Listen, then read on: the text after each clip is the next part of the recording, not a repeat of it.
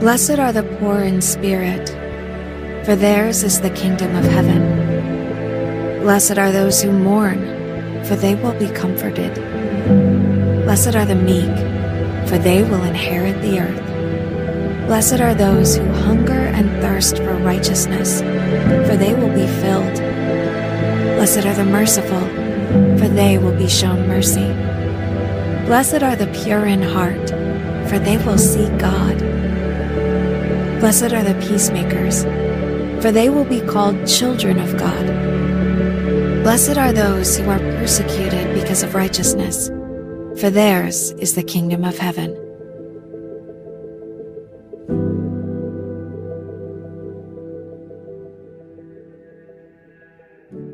Well, good morning, church. It's so great to be with you. Thank you for joining us online this morning. My name's Gareth, and myself and my wife Hannah, we're the senior leaders here at Revive Church Newbridge. We're so glad that you've taken some time this morning to join us, to be with us, uh, to gather with us as we worship together. You've joined us on the last message of what's been a 10 week message series looking at uh, the Beatitudes. It's a series that we've called Blessed, where we're looking at a series of statements that Jesus made in, in Matthew's Gospel known as the Beatitudes, or in modern English, the blessings. And we've taken time over the last 10 weeks, and you can go back on our YouTube channel to watch the previous nine messages, but we've taken time over the last 10 weeks to unpack these statements by Jesus, these sayings of Jesus about blessings, how to live a blessed life. And what we're trying to unpack as we as we go through this message is how we live that life blessed, that actually there's more than just a blessing. When God blesses us, He always causes us to respond. He says to Abraham that He will bless Abraham and Abraham will be a blessing to others. So in this series, it's been our goal to help you understand how we can live a blessed life where we live blessed, but live to be a blessing to others and how we outwork that blessing to make a difference. And in the passage where we find the Beatitudes, we can see they're part of a bigger piece of teaching. In fact, these statements are Jesus' introduction to the next three chapters that we find in the book of Matthew. And in these chapters, Jesus is teaching about a new way of life, a new standard, a new way to live your life. And he talks about attitudes at the start, your thought process, the things that go on internally. And right at the end of Jesus' message, he talks about fruit and he talks about trees. And he says this, that a good tree cannot produce bad fruit. A bad tree cannot produce good fruit. You identify a tree by its fruit. And Jesus is saying, listen, what's on the inside will manifest itself, will outwork itself on what people see. What's inside you will show on the outside. And, and in Galatians 5, we see these same characteristics. Paul talks about them as fruit of the Spirit, and they are love, joy, peace, patience, kindness, goodness, faithfulness, gentleness, and self-control. And I believe what Jesus is doing here in Matthew chapter 5 is he's giving us attitudes to live by, attitudes to have, which will outwork themselves as external characteristics that we see in Galatians 5, those fruit of the Spirit. They're the fruit of what's going on inside. So today let's unpack that final statement that Jesus made in this list of blessings. And I'm just going to read a few verses from Matthew chapter 5 and verse 10 to 12, which says this. Blessed are those who are persecuted because of righteousness, for theirs is the kingdom of heaven. Blessed are you when people insult you, persecute you, and falsely say all kinds of evil against you because of me. Rejoice and be glad, because great is your reward in heaven. For in the same way they persecuted the prophets who were before you. I love what the message paraphrase says here. It says that all heaven applauds. All heaven applauds when you endure persecution because you're doing what is right. You're doing what Jesus and God have called you to do. And the first thing I want you to spot in this text, when you read the whole passage, when you read all those blessed attitudes, is Jesus has been talking about attitudes up to now. But as he closes this section, it's interesting that in, in this bit, he's not talking about an attitude. Actually, he's talking about a state of being. He's saying, listen, if you have these values, you'll receive persecution. You're blessed because of, you're persecuted because of righteousness. And actually, when you look at the text, Jesus spends more time on this last beatitude because he, he actually uses it as a springboard for the next part of his sermon.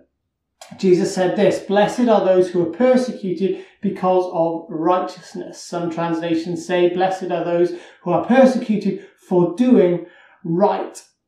And I want to talk for a moment about persecution and what persecution is and what persecution isn't.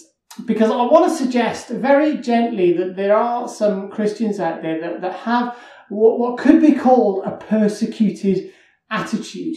Uh, there are Christians out there that think they have the right to say anything to anyone, and the moment they receive any comeback, they, they cry persecution.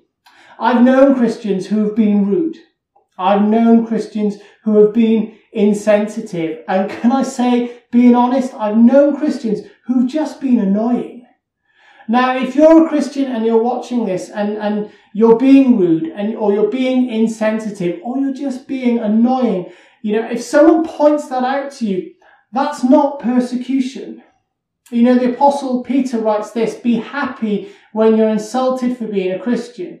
If you suffer, however, it must not be for murder, for stealing, making trouble, or prying into others' affairs. The King James Version says, for being a busybody. Now look at that list. Murder, stealing, fair enough. But he also adds making trouble or being a busybody. And he puts them on the same level as murder and stealing. So if you're poking your nose into someone's business or if you're trying to stir up trouble and, and if someone calls you out on that, that's not persecution for your faith. In fact, if anything, it's persecution because of your lack of it. What did Jesus say? Let your good deeds shine out. Jesus said, Blessed are those who are persecuted because of righteousness, because of what you're doing that's right. He then goes on to say, Blessed are you when people insult you, persecute you, and falsely say all kinds of evil against you because of me. I see there are times in our lives when as Christians we will get insulted, we will get attacked, we will get lied about, but, but that happens because we're following Jesus. Not because we're being annoying, not because we're stirring up trouble, not because we're poking our noses into other people's business, but because we follow Jesus, because we do what is right. We should expect to get attacked because we are doing what is right. I want to show you a picture. Um, this is a pair of trainers. These are Asics gel trainers. They're, they're nice trainers. They're trainers for running. Uh, other trainers, I would say, are available, but these are the trainers I use for running. And I've maybe done about a thousand kilometers in these trainers. But these aren't my trainers. These are my trainers. The first picture you saw a pair of trainers that were pristine. They were brand new. They were unused. My trainers are used. They're worn. They're dirty. There's bits starting to fray and the backs of them are on their way out. You see, I could have bought those trainers, kept them in a box and put them in a cupboard and they'd always look like that first picture. But they wouldn't be fulfilling their purpose. They're running trainers. They're made to be worn. They're made to be used. They're made to be running. And if they're being used right, then they, you should expect they'll be put under strain and put under pressure. There will be wear and tear because they are doing what they are made to do. And in fact, if those trainers never show any signs of wear and tear, you're probably not doing it right. You know, Paul says in his letter to the Ephesians, we are God's masterpiece. He created us anew in Jesus so we can do the good things he planned for us long ago. Going back to what Jesus said, he said, let your good deeds shine out for all to see. You know, just like my trainers, if we keep ourselves in the box because we're scared they'll get dirty or we're scared they'll get wear and tear or we're scared that something will happen to them, then, then yeah, they'll, they'll stay clean. They'll stay pristine. They'll stay safe, but they will never fulfill the purpose they were created for. They will never do what they were intended for. They'll never fulfill their potential. But when we do step into our purpose, when we do lace up our trainers, when we do get out there, when we start to live that life, the life, the way that Jesus called us to live, then, then we will come under stress. We will come under pressure. But that's the point. Paul says in his letter to Timothy, everyone who wants to live a godly life in Jesus will suffer persecution. It's interesting that Jesus talks about persecution right at the end of this list because the very next thing he says, if you read on in Matthew chapter 5, he says, You are salt and light. And he goes on to say, Your salt and light, don't lose your flavor. Don't hide your light. You are meant to be used. You are meant to bring flavor. You're meant to be a preservative. You're meant to be a cleanser. You are meant to shine a light in the world. You're not meant to shine in your small little corner, but you shine for the world to see. Jesus said, yes, you'll be persecuted, but you're being persecuted because you are being who I've called you to be. Keep being salt. Keep being light. You know, Paul says in 2 Corinthians 4, and I love the way he writes this because it's all about actions and attitudes. And there's a great parallel that goes on here. He says, therefore, since God in his mercy has given us this new way, that, that way of living for Jesus, we never give up.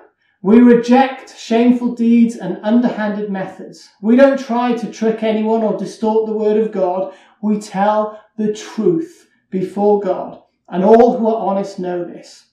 We are pressed on every side by troubles, but we are not crushed. We are perplexed, but not driven to despair. We are hunted down, but never abandoned by God. We get knocked down, but we are not destroyed. Through suffering, our bodies continue to share in the death of Jesus so that the life of Jesus can be seen in our bodies. Why do we do this? Why do we endure persecution? so that the life of Jesus can be seen. You know, Paul continues in 2 Corinthians 4. He says, This is why we never give up. Though our bodies are dying, our spirits are being renewed every day. For our present troubles are small and won't last long, yet they produce for us a glory that vastly outweighs them and will last forever. So we don't look at the troubles we can see now. Rather, we fix our gaze on things that cannot be seen. For the things we see now will soon be gone, but the things we cannot see will last forever.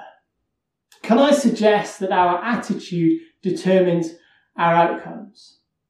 Our attitudes determine our outcomes. That when we have the right perspective, persecution is another opportunity to praise God. That when we look beyond what is going on now and we keep our eyes on the goal, you know, Paul says in Philippians, I press on to reach the goal, forgetting the past, looking forward to what lies ahead. Well, what lies ahead? Jesus tells us, blessed are those who are persecuted for righteousness, for theirs is the kingdom of heaven. There is a reward waiting in heaven for us, and our reward is connected to our commitment to Christ. Blessed are those who are persecuted for righteousness, for doing what is right.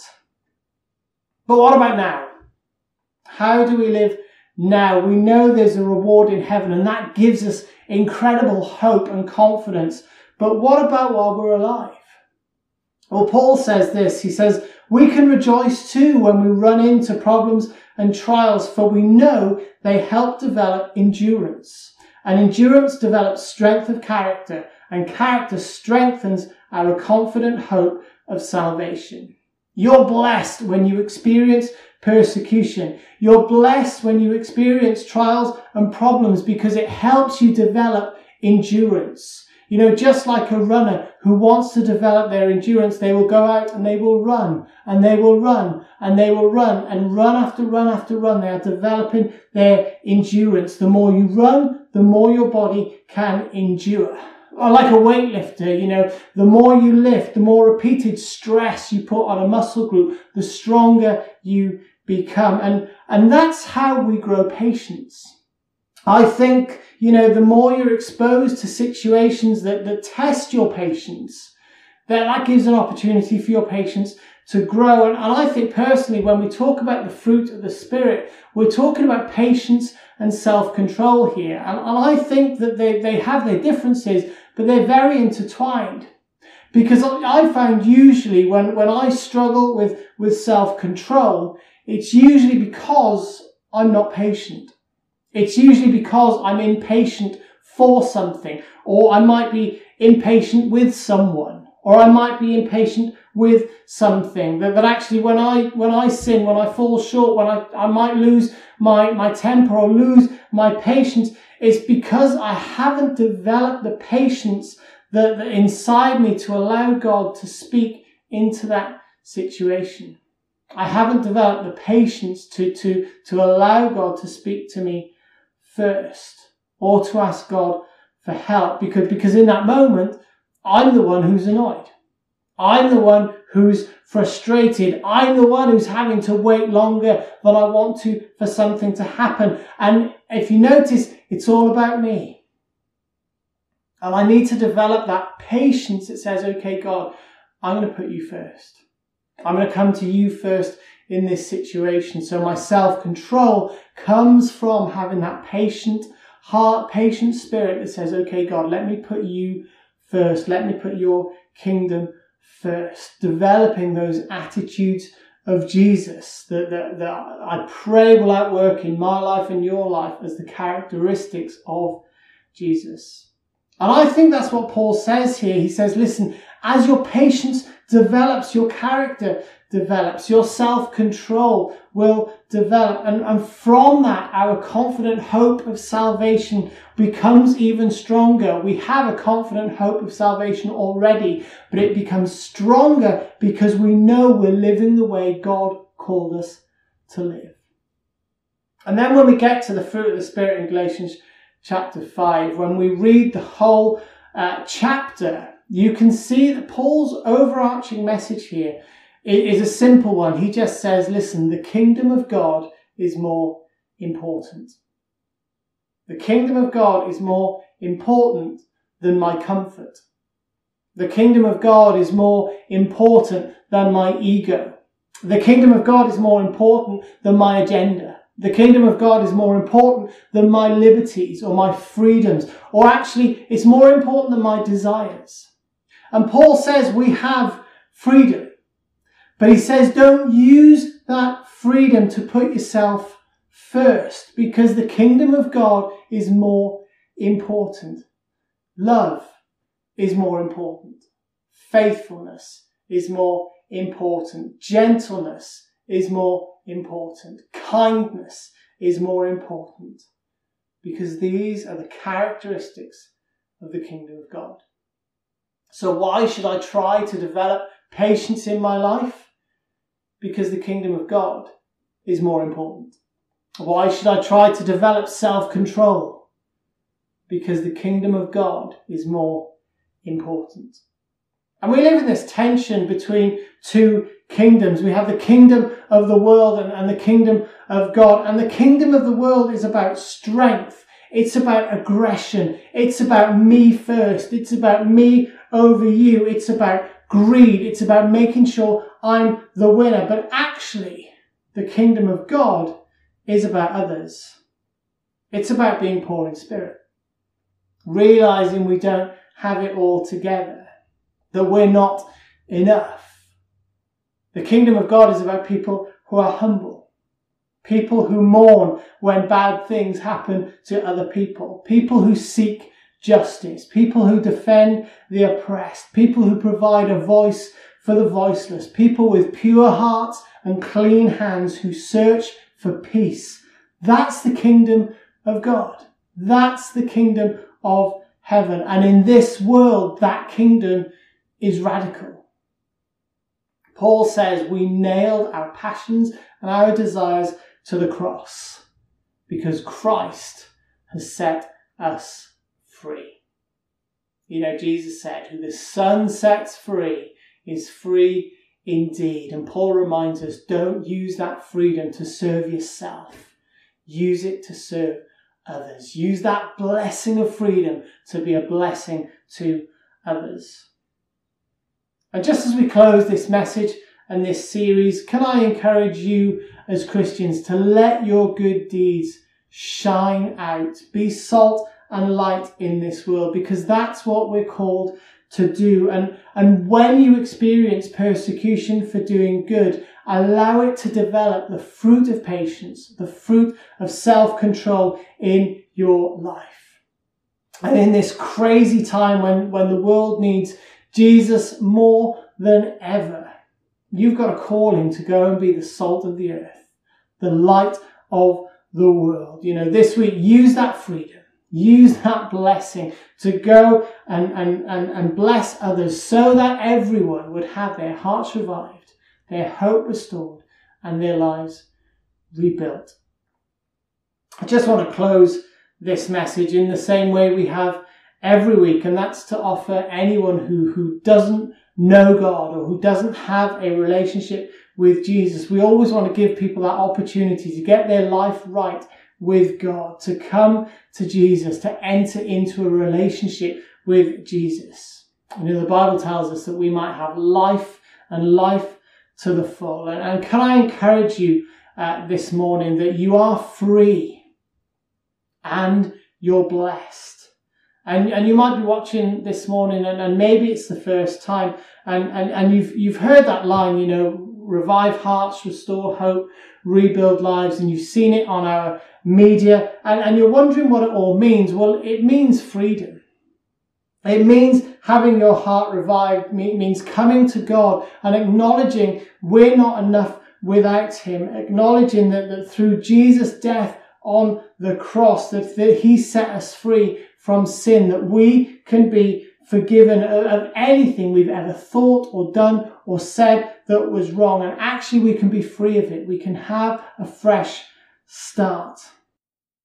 The second part is having your hope restored. And that's all about freedom from your past, all about freedom from your past habits, your past hurts, your past hang-ups. You know, you're free to live the life God intended you to live. And then having your life rebuilt is about living in that freedom, using that freedom to serve and bless each other. And you might be watching this morning and thinking, do you know, I don't know God, but I'd love that freedom. I'd love that blessing. I'd love to live that blessed life. And we'd want to pray for you this morning that you'd experience freedom, that you would experience forgiveness, you'd experience the blessings of God, that you'd begin a life that is truly blessed. So I'm going to pray a short prayer and I'd love you to join with me. Jesus, I need you. Please forgive me. I confess my sins and I turn to you. I believe you're the Son of God. I believe you rose from the dead and today I give you my life. Today I begin a new life, free, forgiven, blessed. Help me be a blessing to others. Thank you, God, for setting me free. Amen. Blessed are the poor in spirit, for theirs is the kingdom of heaven. Blessed are those who mourn, for they will be comforted. Blessed are the meek, for they will inherit the earth. Blessed are those who hunger and thirst for righteousness, for they will be filled. Blessed are the merciful, for they will be shown mercy. Blessed are the pure in heart, for they will see God. Blessed are the peacemakers, for they will be called children of God. Blessed are those who are persecuted because of righteousness, for theirs is the kingdom of heaven.